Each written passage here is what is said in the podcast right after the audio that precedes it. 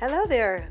This is Gloria Willis calling again on my podcast series about teams. And I just want to thank you for listening in today. Um, yesterday was my first podcast, and I had so much joy in actually making it. Uh, I just realized just how much fun it is to take a topic that I think is important and share my thoughts about it and what I think would make a difference really in this whole world. And it's not really much different with people that work with you. Each one of them has something that is special that they know about, uh, that they could voice an opinion about or an idea about, uh, forward your company in some way, shape, or form if they were just invited into that space. And so I want to encourage you to be listening and providing an opportunity for people to do that wherever you are. Whether you're a manager and you have lots of people that work for you, look to see what you could do in order to encourage people to speak up. Getting to know them one to one is is one way to start. Um, effective meetings and learning how to do those is another way.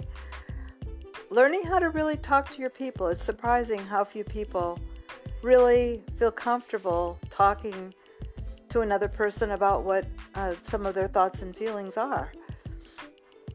And or if you happen to be a person that's working in a job, look to see where you might speak up more, where you're you have a passion about something that you think would make a difference in your company and find a way that you could offer that idea forward to them as well we need to stay in work that is going to be satisfying for us, that makes a difference, that makes our hearts sing a little bit. And and when we do that, um, it makes the whole world better, makes work a, a better place to work. It makes uh, the company more effective, makes our customers more receptive to what it is that we have to offer.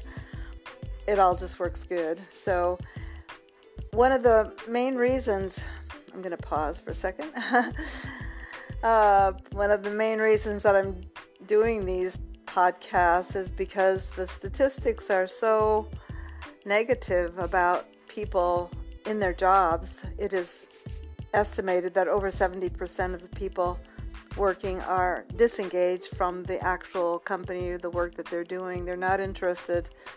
They force themselves to go to work every day and what happens is that costs our companies billions of dollars a year in uh, substandard work, mistakes, even theft, all those kinds of things. So it's a very worthwhile topic and it's one that I feel passionate about and hope to be able to get these messages across in such a way that if, if you had questions, you wanted to talk about your own team with me on these podcasts, that would be wonderful. I would love that. So I'm going to sign off. Have a great day. I'll talk to you tomorrow. Bye bye.